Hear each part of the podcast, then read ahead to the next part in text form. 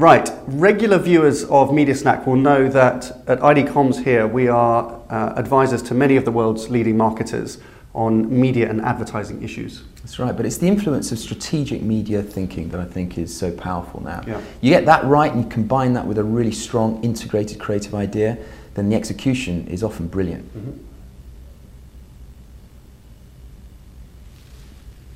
This is a Tide ad. Yep, it's a Tide ad.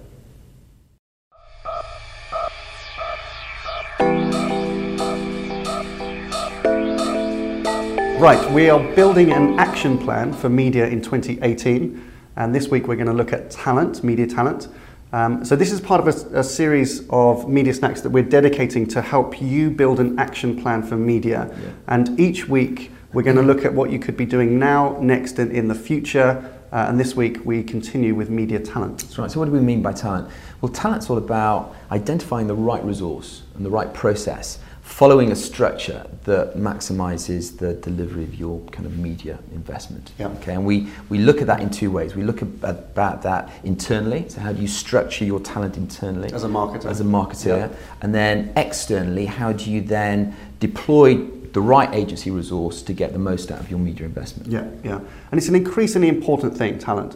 Um, you know, the research that we conducted last year, uh, 90% of the marketers that we surveyed said that identifying, organizing, and retaining talent uh, was going to be key to driving stronger marketing performance. That's right. And two thirds of CEOs interviewed by the Harvard Business Review identified talent as the biggest challenge Yeah. facing their organizations. Yeah.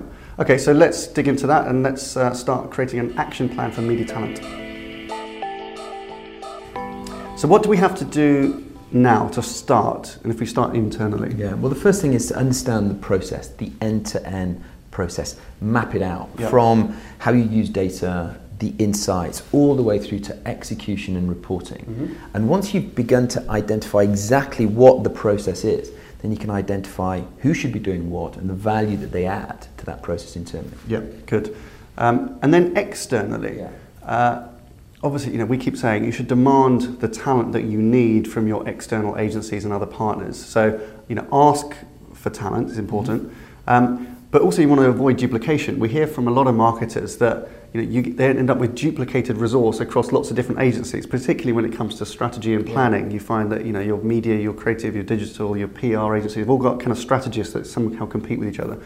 Um, so getting getting really clear scopes of work, understand the scopes of work you've got with your external partners, uh, and make it really clear then what talent do you want. Yeah. Ask for it, so demand it, put it in the scope, and importantly, pay for it. Yeah. So next, from an internal perspective, once you've understood the process and thin sliced it, it's about identifying where the gaps are and understanding whether you want to bring those capabilities internally Yeah. to fill those gaps, whether you're happy to have an external partner compensate for them. Yeah. Uh, both are valid solutions, but you need to understand the entire process in order to be able to make those decisions. Yeah, indeed. Uh, and then externally, next, really what you want to be doing is updating the scope of work and also the terms on which you Yeah. pay the agency. So you've updated the scope to demand, you know, request from the agency the talent that's going to be required to fulfil your scope, um, and update the terms so that you're paying those, uh, paying for the talent that you need. And then also to apply some level of evaluation Yeah. because just setting it up correctly at the beginning uh, is one thing, but then also then evaluating that the agency is delivering the talent that you've asked for, uh, both in terms of quality and the time commitments on an ongoing basis is going to be really important. Absolutely. Okay, looking to the future. And this is, I think, the bit that is most exciting. It's about having uh, a vision, having an understanding as to where your organization is from a media perspective going to be going in the next three years. Yeah. So being able to anticipate the market to a degree and at least have a strategy to enable your organization to evolve and adapt to the changing dynamics of the marketplace Yeah. to continue to, to drive continuous improvement in media. Yeah, and, and specifically, you know, there's been lots of reports recently of, of you know, large companies saying that long term they're going to take more control of media Yeah, decisions, that's planning and buying, and maybe even in-housing some operations. So that's the kind of blueprint Absolutely. for talent Yeah. that, that marketers need to be aware of, right? Yeah. Um, So when it comes to the when it comes to the external, uh, your role, your job as a marketer then, when thinking of long term about how to nurture agency talent, is actually to think of it like that. Think of take some responsibility for it. It's not something that just exists in a contract with the agency. Um, but take some responsibility for nurturing the talent. The best examples we see are marketers who feel it's their responsibility to continually inspire and engage the, yeah. the, the, the, agency side talent. Um, so much so, and we've seen some great examples of you know, uh, of brands who, for example, in their contract they'll pay an agency an annual bonus mm-hmm. for great work, but they specify that that bonus has to go to the team. Yeah. It doesn't just disappear into kind of a shareholder yeah. pot. That's a really good, you know, it's a really good behaviour. You know, we've heard many, many other examples. You know, beer companies sending crates of beer to mm-hmm. the team. So just know, it's just it shows that they care, and it's a good way of inspiring. Um, so think what you can do long term to keep your agency team really engaged and excited about your brands. Okay, so every week we will provide you with one of these lovely cheat sheets. You can download them uh, in the link below, uh, which goes into a bit more detail about what we've talked about uh, today. But 2018 is the year for action. Let's make media better. Let us know how you get on. Right, good week four. Tide. Yes. The US uh, detergent brand who, not just in our opinion, but I think universally, uh, won the battle of the Super Bowl ads. Now, the reason that you know I, I like that is because you know, this is a detergent brand, right? Mm. Probably in the lowest interest, interest category of all, up yeah. against the big beers, the big colas, the big car brands. And that's a big brief, right? Own the Super Bowl if you're if you're a washing powder. Yeah, absolutely. Yeah. And and it and it nailed it, right? I mean, it was amazing. So the insight, the the, the concept that they went behind, that the that the brand managers themselves and the marketeers actually bought into, yeah. which was incredibly brave of them and the way that they executed it was was kind of flawless. Yeah. Uh, so uh, watch it if you haven't seen it, but it uh, it was absolutely brilliant. Yeah, and so I mean, as you said, it's it's being regarded as probably the best of the Super Bowl ads by in most of the polls that have been going on. I think it's not just that. I think it's the best Super Bowl ad ever made. And I think it's possibly the best ad ever made. That's a huge. Which is a big bet. And the reason, the reason being and if you haven't seen it, watch it. Uh, and maybe of those of us kind of practitioners, particularly from a media perspective, you know what goes into making these things work. Mm. And as you said, against, you know, if you're going to win and you want to go in the Super Bowl, you've got to beat some of the world's best ever advertising anyway.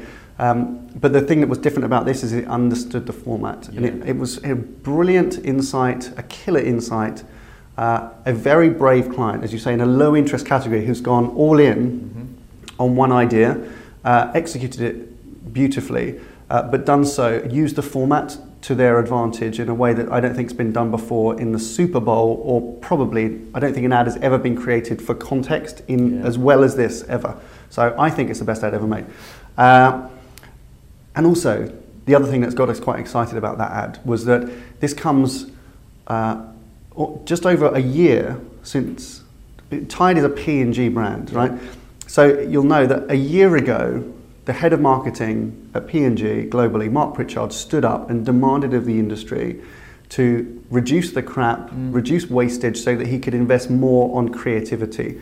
Um, and I think this, this was a, an amazing celebration, really, if, if you believe that those things are linked, that this is what great creativity looks like yeah. when, a brand, when brands invest properly uh, in that. It comes a week after this, or two weeks after the CFO uh, of P&G on an earnings call said that they're prepared to pay for the best creative talent. Yeah. Um, I think it signifies a, a, business that's really investing, and you know we're glad to see that it's producing something amazing. Yeah, I agree. So, um, Tide, good week. Yeah. Who's had a bad week then? Bad week. I mean, it's somewhat related to this. I think if you're in the if you're in the detergent category, if you're in any category that competes with Tide, uh, you're about to have a really bad year. I think um, because this will, again, complete prediction based on nothing really, other than the fact that it's an amazing piece of advertising. If it works, which it should do, it will cease. It will drive significant market share for Tide, and it'll be fascinating to look over the coming weeks and months to see what impact that has on a business. Because yeah. if it has an impact on a business, shows that advertising works. That's right. If there is no change in Tide's market share in the next six months, then we should just all give up and go home because uh, I don't know what else you could do. Well, let's do. let's let's monitor it. Yeah, Let's see. we will do. Right, before we go, question of the week. So, uh, when it comes to media talent, where are you right now? Now, next, or future. Excellent. Okay, so that's your media action plan for this week. Thank you very much for watching. See you next week. Hello. Regular view. No, that looks very good. We're building an action plan for media in 2018, and this week we're going to be talking about talent. Uh, let's try again. See So how each week, each week we're looking see how slick this operation is.